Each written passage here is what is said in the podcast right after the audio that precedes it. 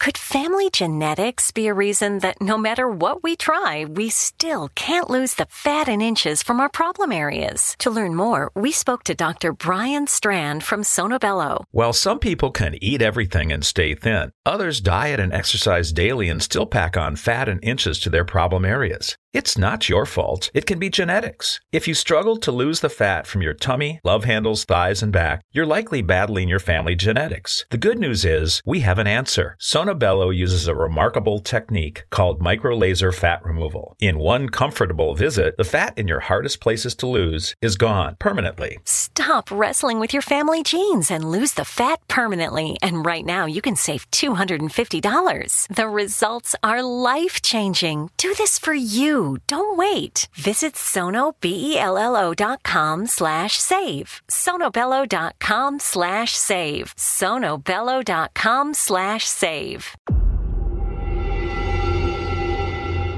Whether you're a skeptic or a believer, join me, Rob McConnell, as together we'll investigate the world of the paranormal and the science of parapsychology here on the Zone Radio TV show on XZBN and the Zone TV channel on Simul TV. Since 1990, the Zone Radio TV show has been the place where people dare to believe and dare to be heard. Together, we'll investigate UFOs, aliens, ghosts, Bigfoot, psychic phenomena, lake monsters, conspiracy theories, government cover ups, the truth embargo, alien abductions, ESP, haunted locations from around the world, and so much more. With over 28 years of broadcasting and more than 4,500 individual guests, the X Zone is truly a place where fact is fiction and fiction is reality, as evidenced by the credibility, integrity, and professionalism of the guests that we bring to our international audience. If you have seen a UFO, had a close encounter, seen a ghost, Bigfoot, lake monster, or a story that you would like to share or have investigated, contact me, Rob McConnell by sending me your email to xzone at xzoneradiotv.com or you can call toll free 1 800 610 7035 extension 143 and on Skype X Zone Radio TV. For more information on the Zone Radio TV show with yours truly, Rob McConnell, visit www.xzoneradiotv.com or www.xzonetvchannel.com or simultv.com and xzbn.net. Until next we meet here in the X Zone from our broadcast center and studios in Hamilton, Ontario, Canada, always remember X Zone Nation. Keep your eyes to the sky and your heart in the light.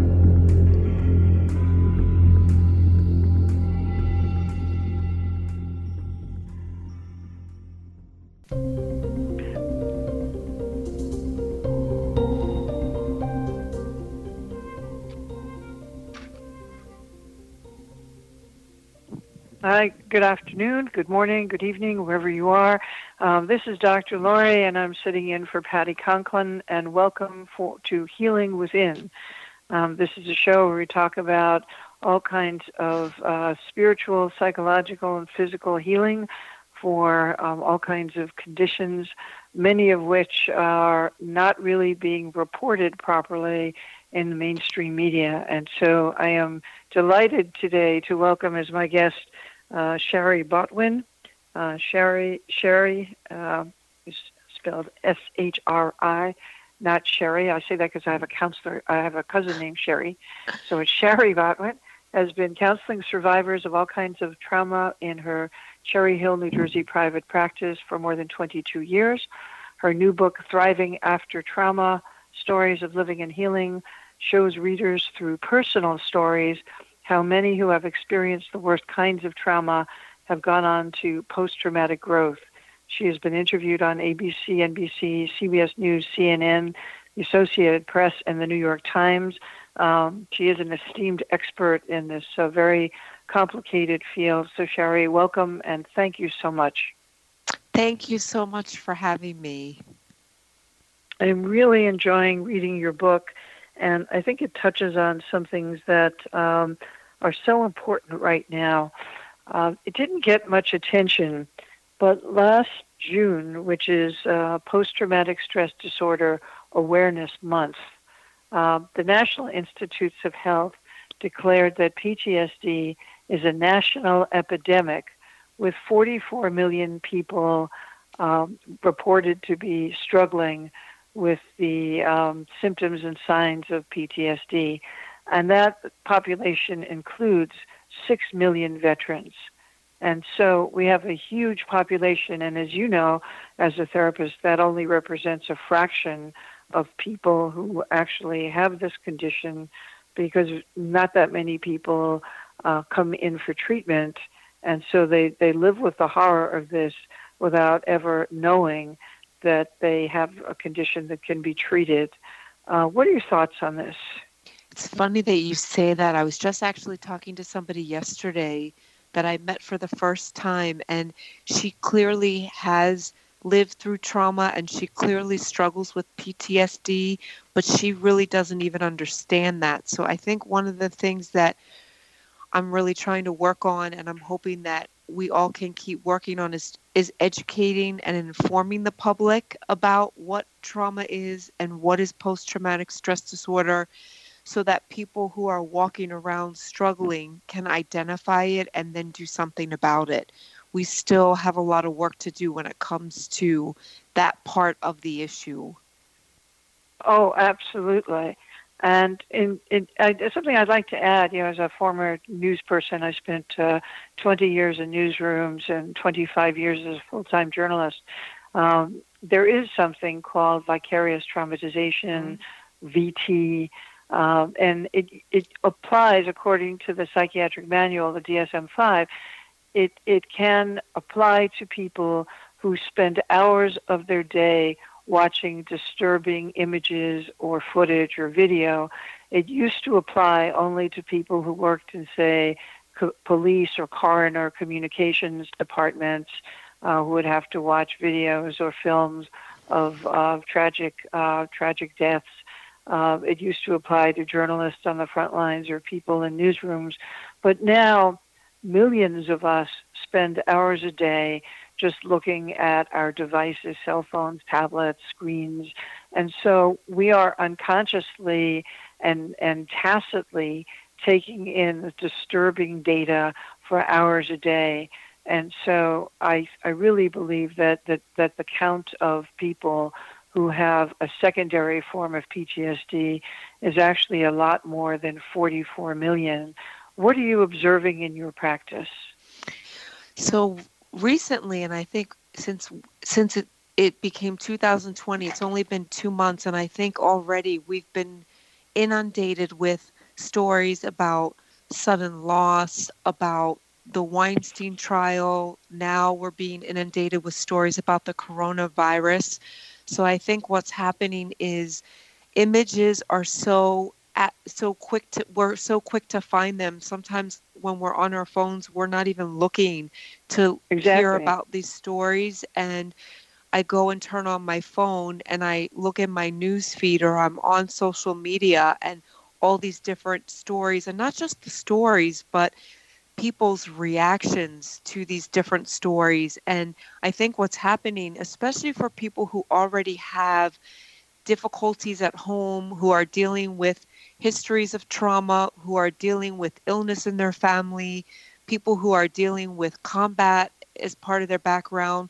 I think what's happening is we can't get away from horror. We're so inundated with images and stories that it's hard to even implement self care because I think when we're trying to go about our day and be in the present, the the different thoughts and feelings and stories that we're being informed about, they're everywhere. So it's almost exactly. like people want to hide more and more. People are more anxious now than ever. People are talking about not wanting to leave their homes, not wanting to be in relationships, all these different things that we already struggle with anyway. And I think now more than ever, we really are being hit with, or people are really grappling with just enormous amounts of anxiety, fear, and it's making it really difficult to just be in the moment. Well, I think you've hit on a very important point because the uh, statistics last year show that anxiety is uh, through the roof uh, statistically.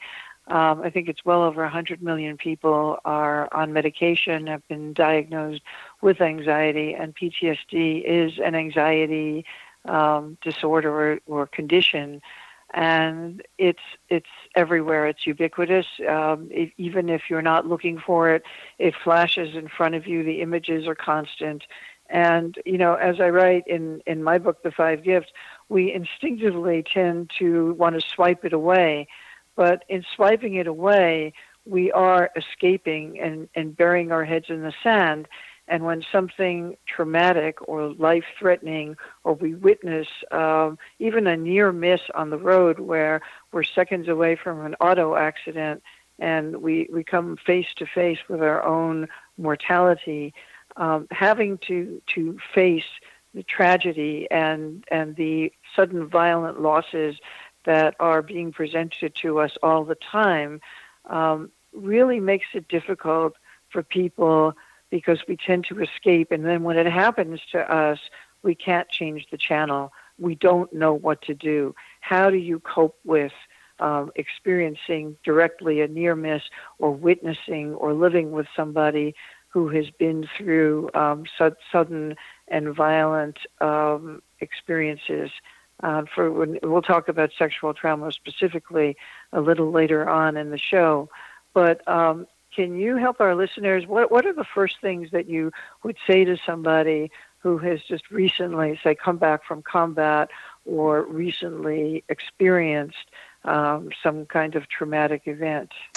You know, I think the most important thing is to talk about what happened as much as we want to run and not face the horror, not have to digest and know what happened in order to prevent long term, complex, con- chronic post traumatic stress.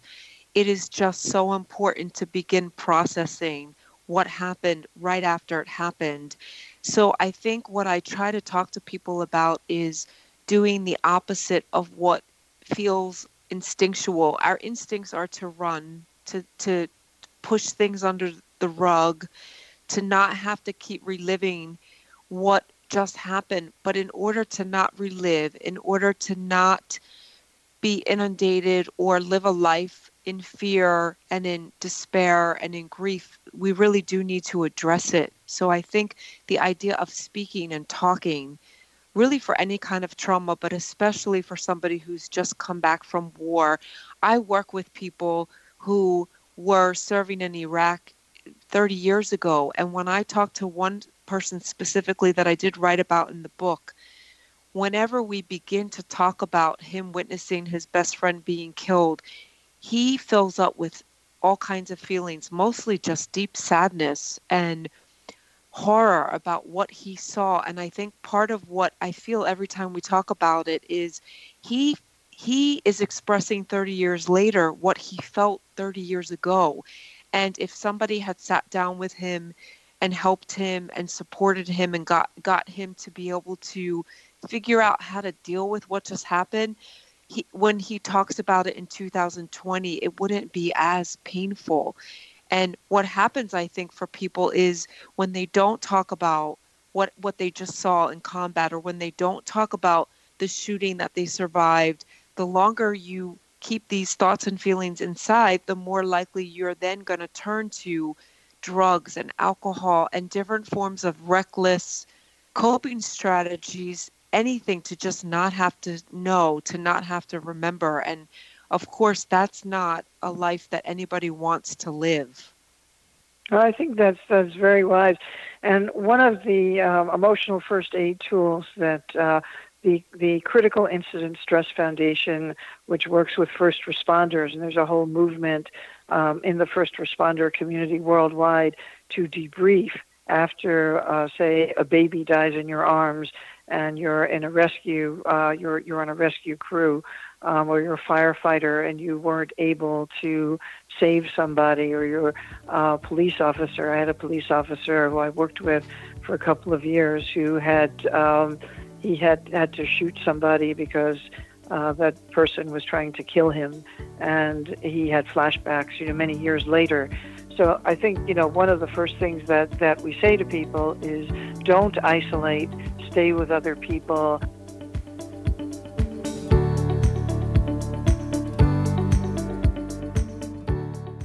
Patti Conklin grew up in Brooktondale, New York with a unique ability. Unlike others, she could see how the vibration of words and emotions affected the physical body. She discovered how to release stored emotion and facilitate healing. This began today's Conklin method of cellular cleansing. The private practice grew with tremendous results, as did her reputation. More and more people sought her out, bringing her into the home for healing. She soon realized she could even teach this to others, and they could shift perception and thus prevent illness from occurring. Patti Conklin quickly became a frequent keynote speaker, and she developed a curriculum for teaching the Conklin method of cellular cleansing. For more information, visit patticonklin.com. P A T T I C O N K L I N. patticonklin.com we all have that friend who wakes up early to go get everyone McDonald's breakfast, while the rest of us sleep in. This is your sign to thank them. And if you're that friend, this is us saying thank you. Now get a sausage McMuffin, sausage biscuit, sausage burrito, or hash browns. Choose two for two fifty. Enjoy a large iced coffee for just $2. Price of participation may vary, cannot be combined with any other offer or combo meal, single item at regular price. Ba-da-ba-ba-ba the We're Going Family Style deal. Because I want a bite of your Big Mac. And I need some of your quarter pound. I'll try your filet of fish. There's a deal for every friend group at McDonald's. Order any two classics for just six bucks. Price of participation may vary. Single item at regular price cannot be combined with any other offer. Call 404 474 0086. That's 404 474 0086.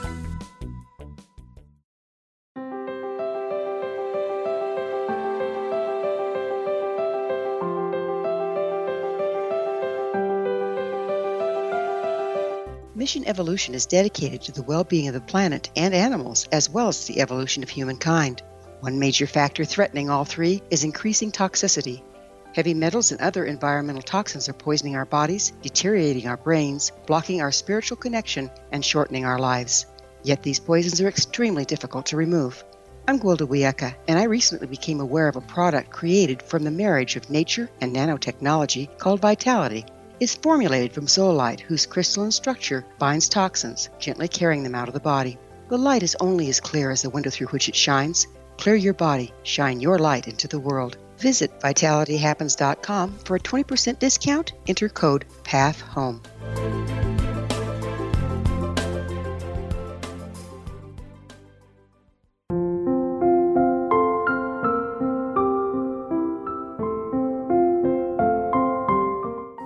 Dr. Carl O. Helvie, founder president of a new cancer foundation focusing on evidence based physical, mental, and spiritual interventions, including natural cancer cures, prayer, meditation, affirmations, nutrition, and other related holistic cancer prevention and cure modalities. These are used in cancer education, research, and financing care. I ask for your help to continue this important work by donating at www.holisticcancerfoundation.com.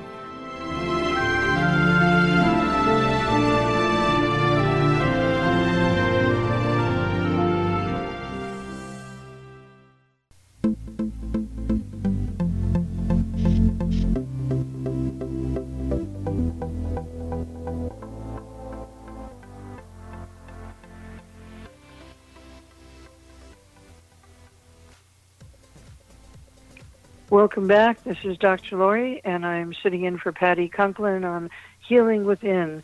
Uh, my guest is uh, Shari Shari Botwin, uh, who is a trauma counselor and expert. Our new book, Thriving After Trauma: Stories of Living and Healing, um, talks about uh, personal stories of people who have survived uh, trauma. And as we were talking about before, PTSD is a national epidemic. Um, we know of 44 million people, according to the National Institutes of Health, who struggle with uh, with this condition.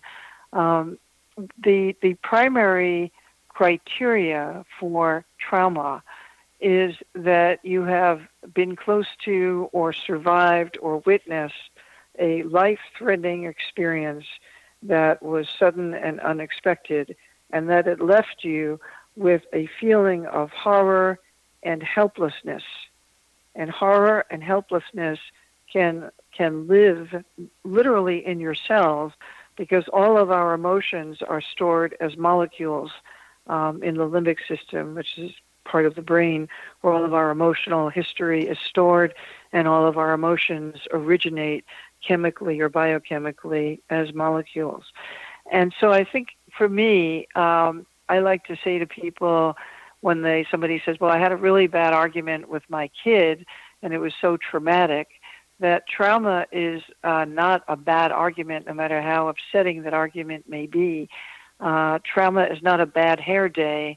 Trauma means that you have come face to face, mano a mano, with life and death, and it has left you feeling shattered. Um, I have a little quibble with the diagnosis of uh, post traumatic stress as a disorder because, mm-hmm. as the Red Cross tells people who have survived or who are waiting to hear about whether a loved one survived, um, your reactions after a sudden violent event, whatever they happen to be, uh, are not abnormal. You're a normal person having normal reactions to an abnormal situation. So, Shari, what are your thoughts on this? Do you think PTSD should be a psychiatric condition, um, as it's officially called, as you mentioned in your book, or, or, or could we call it a, a, an issue or a condition that people have to kind of take some of the stigma away?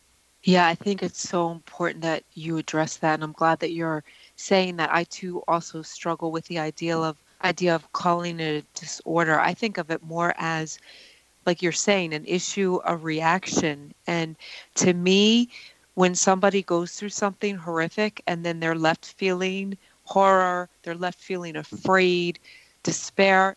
I also think that those are normal reactions. When something awful happens it would not be normal to just sort of go about your day as if nothing happened. I think post traumatic stress disorder, the stigma around being being diagnosed with it, it's more about it's not that something's wrong with you, it's that something awful happened to you or something exactly. happened awful to somebody you love and you're responding to that and that to me is not a disorder so I think it's important to address that and to say to people, there's no shame in saying, yes, I struggle with PTSD. I know I talk about the fact that I'm in recovery and that I was diagnosed or could identify myself as having post traumatic stress in my mid 20s. And I don't think there's anything to feel ashamed about. I think it makes sense based on the experiences that I've had. And it makes sense based on the experiences that patients or people that you're talking to are reporting. And it's okay to say that. There's nothing abnormal about that. And I think it's really important, uh, you know, for healing and recovery, um, just as it is, you know, somebody's recovering from an, an, an addiction, which is in part, you know, a physiological condition. And I think that, um, you know, normalizing the stigma is going to be a very important piece of kind of changing the narrative. People think that uh, PTSD is something that combat survivors um, have because that's what we see in the movies. Uh, when, as I write about in, in uh, my book, uh, I was a young reporter in Chile um, during uh, the military had, had uh, taken over, and there was a state of siege, and there was a curfew, and machine guns were going off and people were getting arrested by plainclothesmen in the middle of the night. And uh, I was doing a story for Newsweek, and the person I was interviewing uh, didn't like me, didn't like reporters, and informed on me to the head of the Air Force.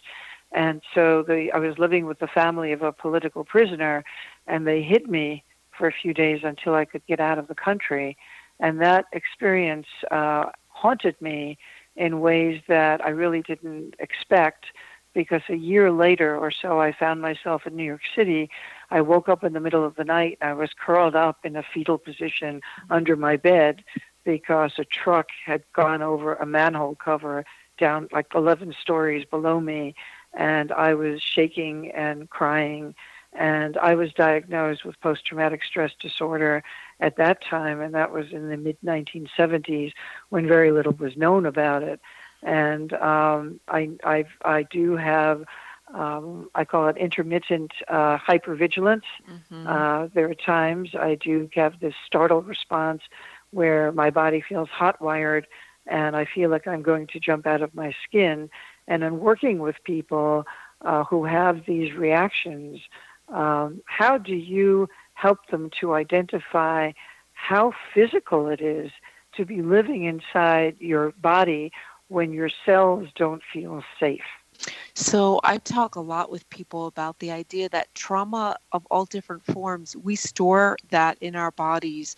We mm-hmm. find a way intellectually to either dissociate or disconnect, but it's virtually impossible to disconnect from the memories that we're storing in our bodies. And what you're what you're talking about right now is the idea of our safety and feeling as though our safety is somehow threatened. And I think once you've had that experience, what can happen is anything associated with that unsafe time will be triggering something like what you're describing, hearing a loud truck or fireworks. I know July 4th is a very trigger, triggering yes. holiday for many people, even people who haven't lived through violence, people who yes. are abuse survivors whose whose dads came into their bedrooms in the middle of the night. So one of the things I try to help people understand is that the more we find words and the more we can name these feelings and understand that what we're feeling in our bodies is partly from the memory, once we can recognize that and separate that was just a truck going over a big hole. That's not actually a sign that I'm unsafe. Once we we tag these feelings and we we put them in perspective about where they're coming from, then we can find ways to put our feet back on the floor and feel grounded and safe in the environment that we're in now. Now, I think it's a really important point that you know that that you just mentioned that the physiology, if you can name it, um, if you can give it a shape and a color, um, if you can ask that area of your body that is uh, reacting, um, say you get knots in your stomach or your your heart, you know, starts to flutter, ask your heart or ask your stomach what mm-hmm. color would help you to feel safe right now, or what color do you need to feel better? And just breathe in that color and let that color find its way to that part of the body. And, and kind of suppose you want to breathe in blue, and that is going to help calm your physical sensations down. Um, as you exhale, you can release any symptoms that you want to get rid of from your body by breathing out a different color. So you inhale a soothing color, and the trick is really to ask your body, what do you want or what do you need, rather than imposing a color from your head. Because sometimes your body may want red, sometimes it may want green. It can change. And if you just inhale that body, remember the, the mind is like an iceberg, and the tip of the iceberg that, that we can see that's above the water represents the part of the self or the part of the mind that we are aware of. And this is who we think we are.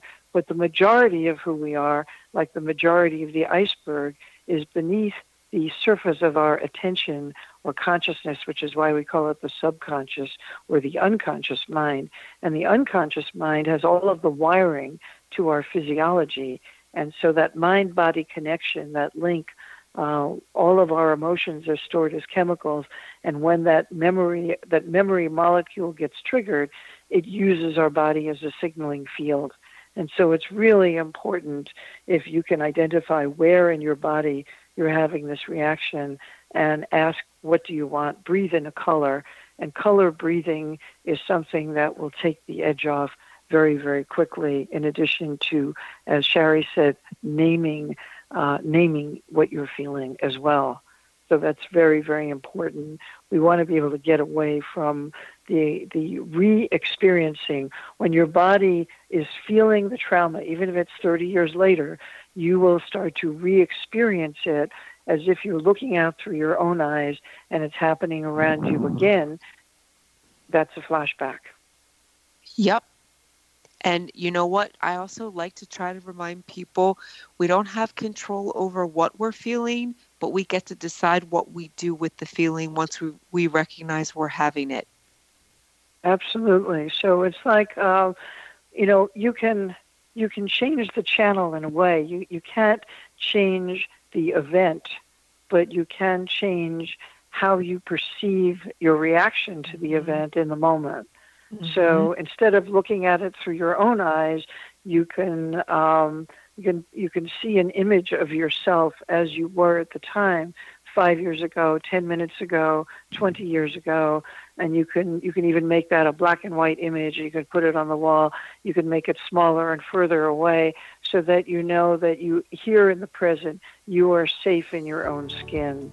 And of course, there are many modalities that I know you work with and I work with, including. Uh, audience. If you have seen a UFO, had a close encounter, seen a ghost, Bigfoot, lake monster, or a story that you would like to share or have investigated, contact me, Rob McConnell, by sending me your email to xzone at xzoneradiotv.com, or you can call toll free 1 800 610 7035, extension 143, and on Skype, Zone Radio TV. For more information on the Zone Radio TV show with yours truly, Rob McConnell, visit www.xzoneradiotv.com or www.xzonetvchannel.com or simultv.com and xzbn.net.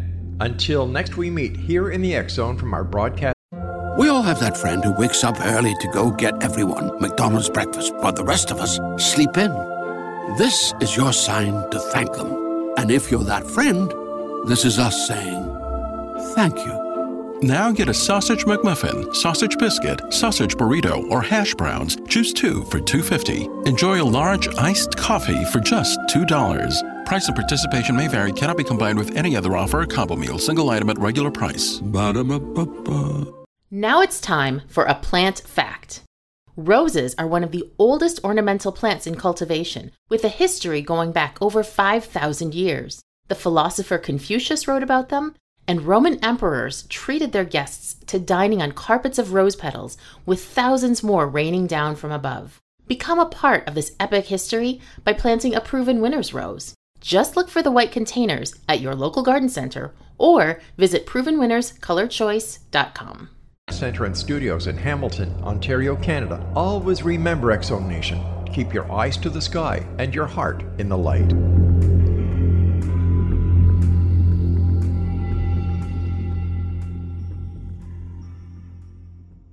Join Patti Conklin and Healing Within Radio each week. More than entertainment, Healing Within offers educational, useful tools for everyday life. Listen for help overcoming fear, anxiety, and depression.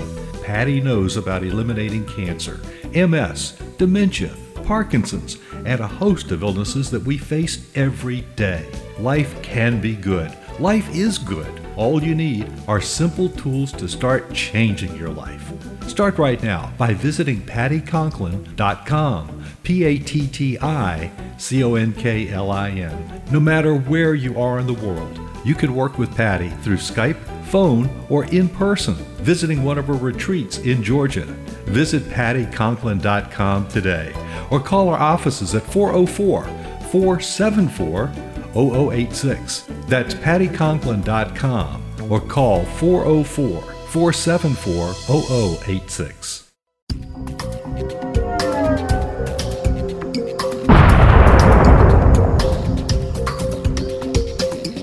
Coming soon to the X Zone Broadcast Network is a different perspective with me, Kevin Randle, as your host.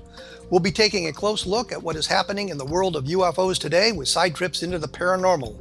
Guests will range from those who are household names to those who have a different perspective on a variety of topics. No topic will be taboo, but there will be tough questions asked as we all search for the truth about UFOs, the paranormal, and those things that excite us. Sometimes we'll agree with a guest and sometimes we won't, but we'll try to keep the program topical. For those of you who like to read, be sure to visit www.kevinrandle.blogspot.com and remember to listen to the other fine programs on the X Zone Broadcast Network at www.xzbn.net.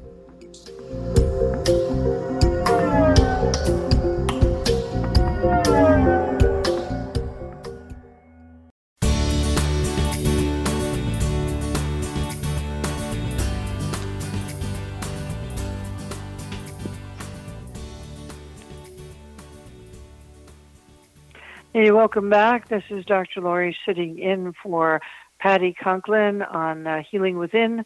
Uh, we're speaking with Shari Botwin, who is an expert in trauma. Great privilege, Shari, to have you on the show. Her new book is Thriving After Trauma Stories of Living and Healing. Um, wanted to move into sexual abuse. Um, it's a huge, it's a huge issue for any woman who has worked anywhere. Um, I can tell you when I started working in the news business in the late 60s, um, there was no such thing as sexual harassment. It didn't exist as a term, and men did not want women working in the newsroom.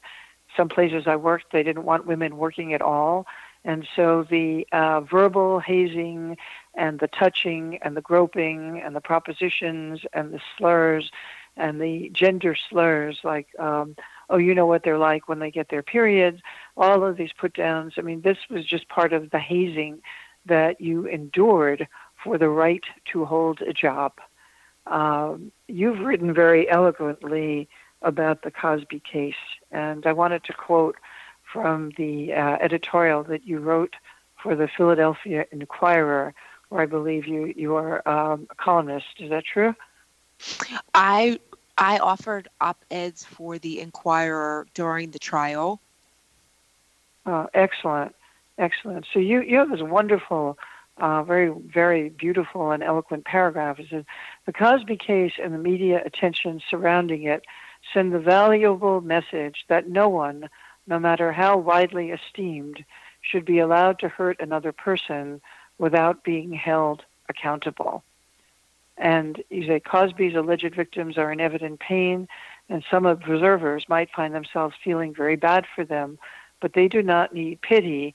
They need to know that people are listening to them and believe them. How do you think that the Cosby trial kind of opened the way for this kind of tidal wave of the Me Too movement, which has recently led to the Weinstein trial? Um, and and uh, even last night, uh, the firing of uh, Chris Matthews, who's highly regarded and highly respected, although having spoken to um, a couple of women who had worked um, in that network, uh, apparently he did have uh, a reputation behind the scenes. Uh, what, what's your take on what the Cosby trial has given us in terms of an awakening? You know, I think, and I think even before the trial, even when some of the women went on Dateline in 2020, what was happening is that they were talking about things that happened to them and the world was listening. And while they they too dealt with so much defamation and victim shaming all of that stuff existed. There were also all these advocates and survivors around the world who were feeling somehow like it was okay to speak by them stepping forward and, and, and sitting in a trial and testifying and confronting a man with so much power, I think what it left people feeling like, even before the verdicts came in, it leaves people feeling like finally somebody's listening. Finally, somebody believes us. I know when I was at the trial, we talked a lot about that as we were sitting in those hallways, what felt like for years, waiting for the jury to come back with the verdict we were talking about the verdict itself. While that was important, of course, what was more important was that this story was getting attention from the media and people all over the world were watching survivors and people who've been through awful experiences. They were watching them speak and be heard and they were watching them stand up to their abuser and i think that was so empowering for so many people around the world i know for me it lit a fire under me. It made me feel like, you know what, if they can sit there in a courtroom and talk about the worst times of their life, then then I certainly can be talking about things that happened to me, or I understand even more now why the work I'm doing and being a witness and listening to others, how valuable and how important and how healing that can be. Oh, it's, it's incredibly powerful uh, to be able to validate that, again, to go back to the definition of horror and helplessness. And when uh, when I see and when I when I listen to of the accounts of women who were um, raped by powerful men in the business, um, I think about my own horrifying and helpless experiences, and I'm laughing not because it was funny, but because um, there's just the, these these memories are acutely present. And in fact, there was one that resurfaced that I actually hadn't thought about, uh, where a producer had um, exposed himself underneath the tablecloth at a New York restaurant and attempted to put my hand on his erection. And I started screaming, and he turned bright red. I still remember he had a bald head like Harvey Weinstein. And I went running out of the restaurant. And when the Me Too movement started, I, I, I had a flashback, as many professional women my age did. And I remember going to a phone booth and calling a friend and she actually called me that night and she said, When I saw that on TV, I thought of you and I thought of that afternoon when you called me because you ran out of the restaurant. And so these memories can come back to us, and sometimes we wonder did that really happen? Did anything that horrendous and abusive and violent and sleazy really happen? And I think that the Cosby trial and the Me Too movement is yeah. is giving us permission to validate that yes, these these events not only did they happen, they happened to millions of us. And, and I think, yeah, um, you know, I think one of the things that came out of the trial, one of the things that I observed was each of the witnesses, this was in the second trial, had an opportunity to testify, and, none of the other accusers were allowed to be in the courtroom when they were testifying. And what I kept saying to myself over and over as each of them stood on the stand was they're all saying the same thing. They're all describing what was done to them. They're all describing the the impact, the the way that it affected them for decades moving forward. And when I think of Me Too and I think of all the messages that people are posting, the part of us that wants to say what you're saying like this can't be so this this couldn't have happened to me i think what me too hashtag me too and cosby and weinstein what it does is it affirms that while we wished and we hoped that these things didn't happen to us and we found ways to disconnect when they were happening it reminds us that yes it is actually possible that these things happened and it didn't just happen to me it happened to so many other people and to know that I'm not alone in this experience in how I dealt with it and I'm not alone in this experience and how it makes me feel 10, 20, 30 years later.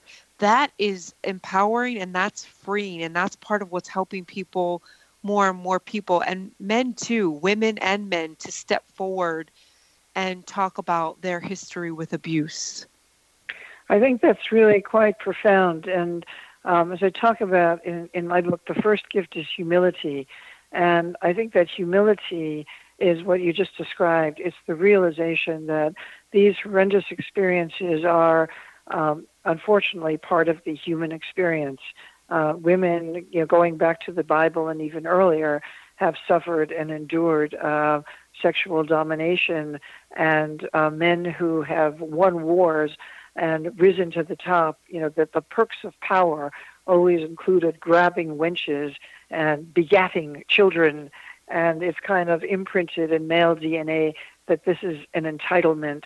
And now we're beginning to change that. And I'm really grateful that we're able to be speaking today with one of the pioneers of the uh, women's in, empowerment movement, the standing up to power and challenging uh, the entitlement that men have had for so many years. And I'm not saying that all men who are accused are guilty because they're accused. I think we have to be careful about that. But I think it's also important to acknowledge that um, sexual abuse in the workplace by men in power has been a characteristic and a hallmark of um, the the politics of power for a long time. And now we're just beginning to have a, a say and a chance to begin to change some of that. So we'll be back in just a few moments with my guest, Shari Botwin. Uh, this is Dr. Laurie, and I'm filling in for Patti Conklin here on Healing Within.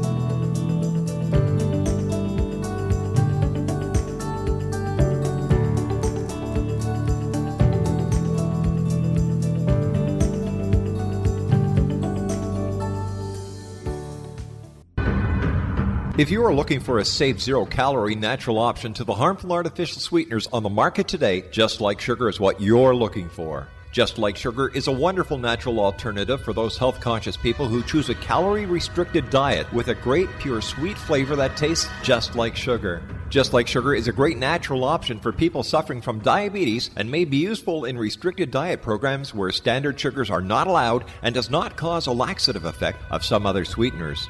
Just Like Sugar comprises a perfect blend of chicory root fiber, natural calcium, natural vitamin C, and Just Like Sugar's sweetness comes from the natural flavors from the peel of the orange. Just Like Sugar is a natural alternative to harmful artificial sweeteners and will We all have that friend who wakes up early to go get everyone McDonald's breakfast, while the rest of us sleep in. This is your sign to thank them. And if you're that friend, this is us saying thank you. Now get a sausage McMuffin, sausage biscuit, sausage burrito, or hash browns. Choose two for $2.50. Enjoy a large iced coffee for just $2. Price and participation may vary, cannot be combined with any other offer or combo meal, single item at regular price. Ba-da-ba-ba-ba. Now it's time for a plant fact. Roses are one of the oldest ornamental plants in cultivation, with a history going back over 5,000 years. The philosopher Confucius wrote about them, and Roman emperors treated their guests to dining on carpets of rose petals, with thousands more raining down from above. Become a part of this epic history by planting a proven winner's rose. Just look for the white containers at your local garden center or visit provenwinnerscolorchoice.com. Change the way that you believe all natural sweetener products taste. Just Like Sugar is available at your local Whole Foods markets, Wild Oats markets, Henry's, Sun Harvest, and many other fine natural food stores in the U.S., Canada, and worldwide. They are here, and they've been here for thousands of years, making their presence known in the shadows. They might be seen by a lonely motorist on a deserted road late at night, or by a frightened and confused husband in the bedroom he is sharing with his wife. But who are they? What do they want? Why are they here? Perhaps most concerning, has the government been aware of their presence all along? The new book by L. A. Marzulli, UFO Disclosure, The 70 Year Cover Up Exposed, delves into the world of UFOs. Can full disclosure be soon? Order now and receive a free hour and 37 minute DVD on the UFO phenomenon. UFOs are real. Get both the book and the DVD, a $40 value, for only $19.99. To order your book and DVD today, go to lamarzulli.net. That's L A M A R Z U L L I.net.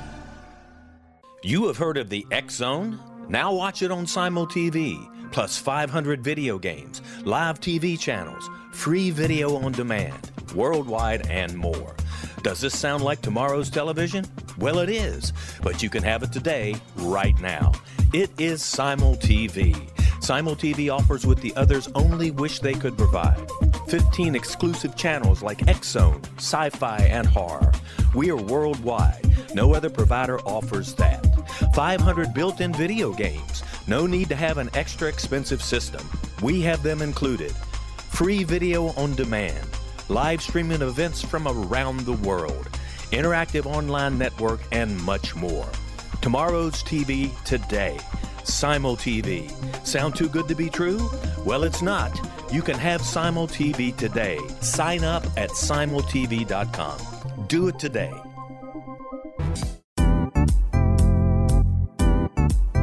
Memorable dynamic presentations are a not so secret weapon in the business world. Do you have a powerful message that must be shared, but you haven't found a way to deliver that message? Do you want to be known as a top public speaker who gets amazing results? Are you ready to create and deliver your powerful message? Thomas Hides can help you create and deliver your speech to get the results you desire. Visit iconquality.com. Did you expect your business to flourish, but instead it plateaued or didn't get off the ground yet? Would you like to achieve massive goals and discover new sources of income within your business? When you're ready to experience that type of success with fast results, Cindy Hendricks is the business coach for you. Her work with entrepreneurs and business owners has been life changing. To get you and your business where you want to be, go to imaginemoresuccess.com. Has the fear of public speaking stalled your business or personal life? What would you give to develop and maintain supreme confidence? Have an invaluable private program to always perform at your best. Imagine how you would feel. You can have all that and so much more today with Thomas Hyde's life changing course called Number One Fear Unleashed. Visit numberonefear.com and be liberated from your fear of public speaking.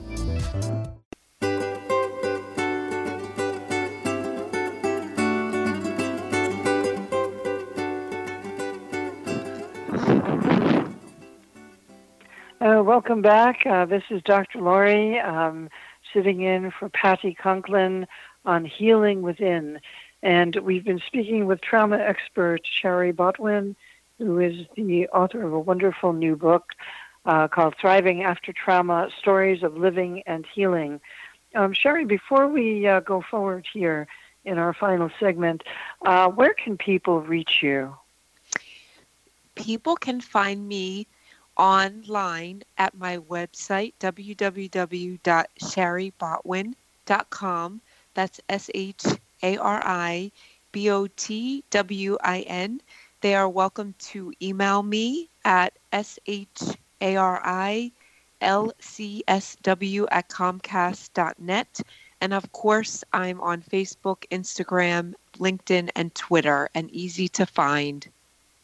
Oh, that's great. Um, Shari's really got her social media presence uh, together, and congratulations. It's not an easy thing to do these days.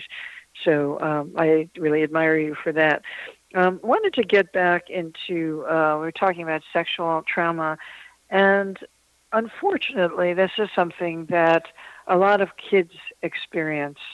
And it, it, I think it would be really helpful if people listening knew what what are the indications? What are some of the signs that parents and teachers can look for um, in a when a when a kid shows up in school and they they've been coping with um, abuse by an older sibling or a relative or um, as one of my clients was sexually abused by an uncle who was also a preacher who uh, threatened to kill her and told her she would go to hell if she ever told her parents, and she was eight years old.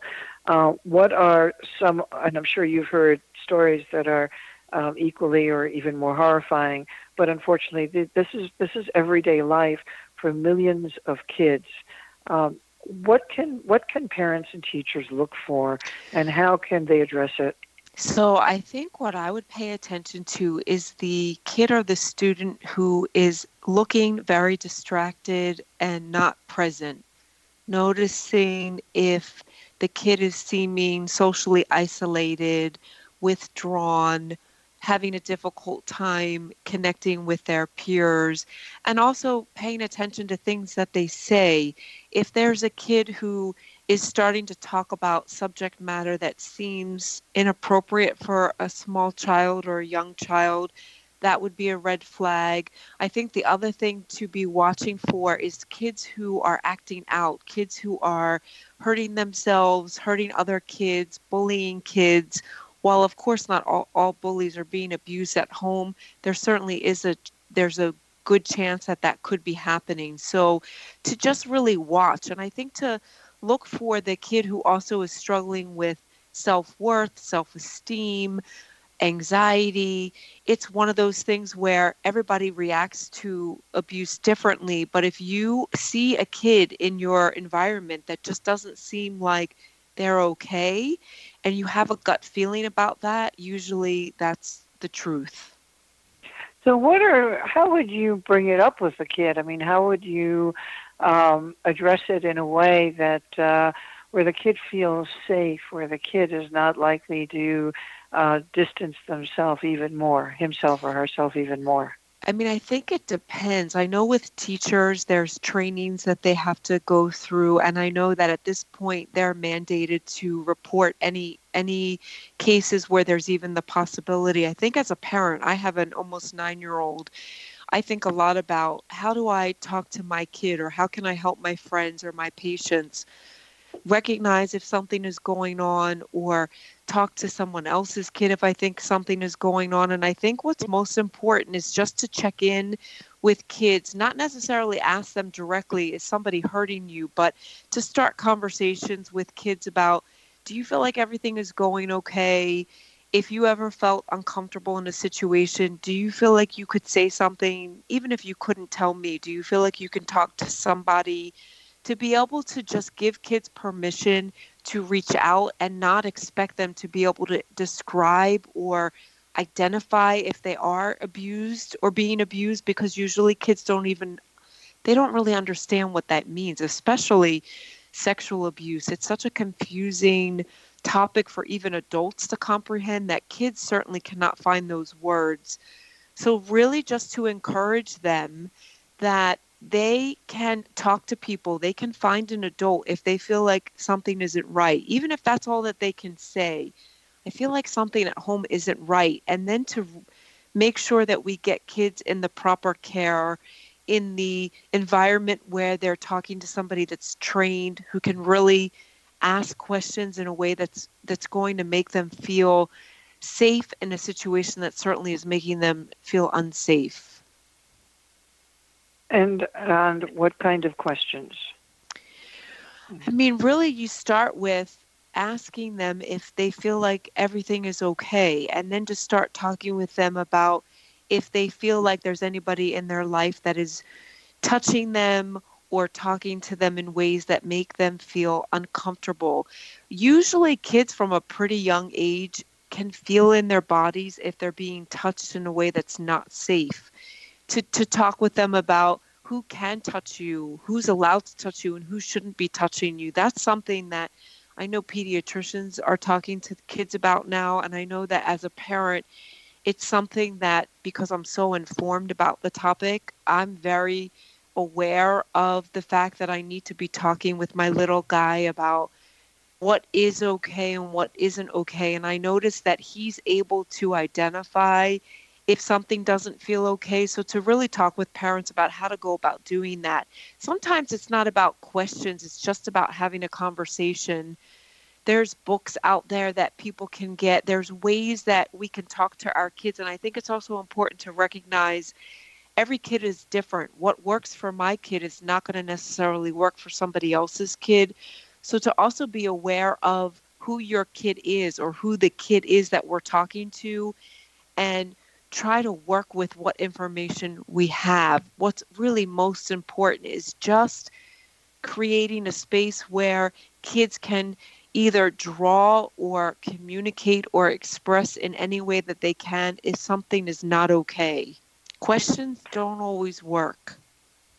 Uh, that's a good point. I know that, that asking kids direct questions, especially when they get a little bit older, um, doesn't doesn't really work as they feel like they're on trial or that they're going to be challenged or graded in some way.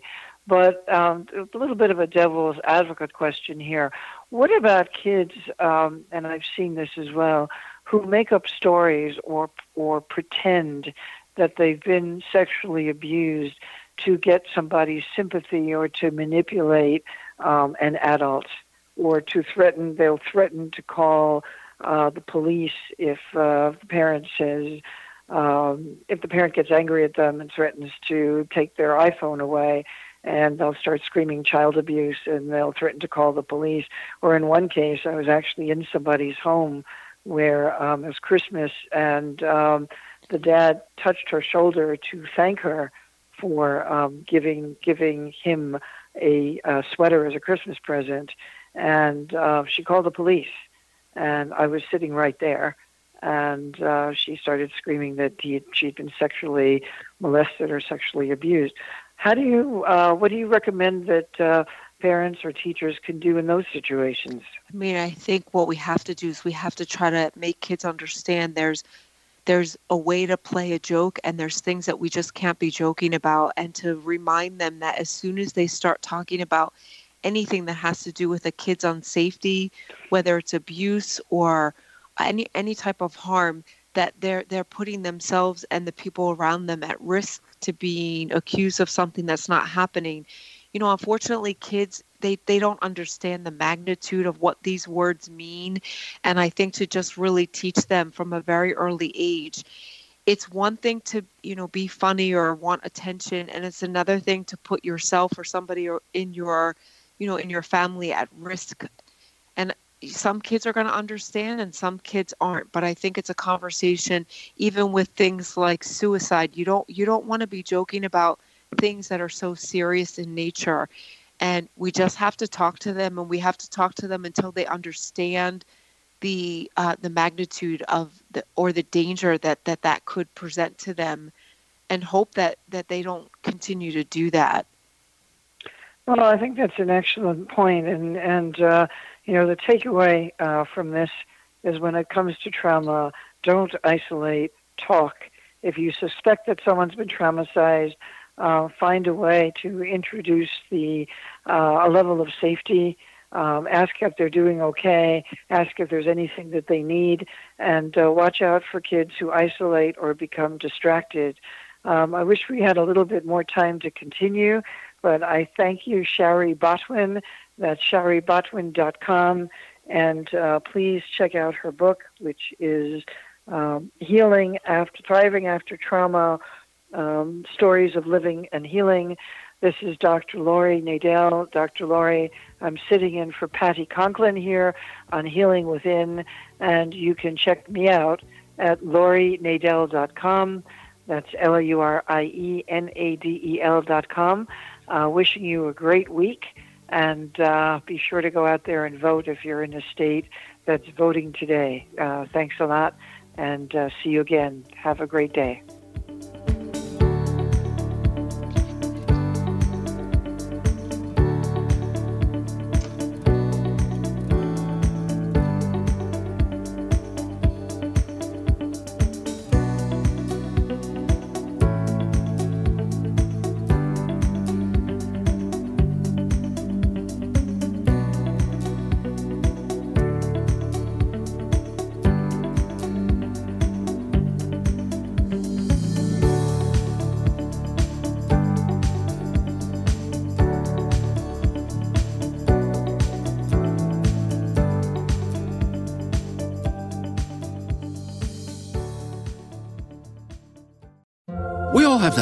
Wakes up early to go get everyone McDonald's breakfast, while the rest of us sleep in. This is your sign to thank them. And if you're that friend, this is us saying thank you. Now get a sausage McMuffin, sausage biscuit, sausage burrito, or hash browns. Choose two for $2.50. Enjoy a large iced coffee for just $2. Price and participation may vary, cannot be combined with any other offer or combo meal, single item at regular price. Ba-da-ba-ba-ba.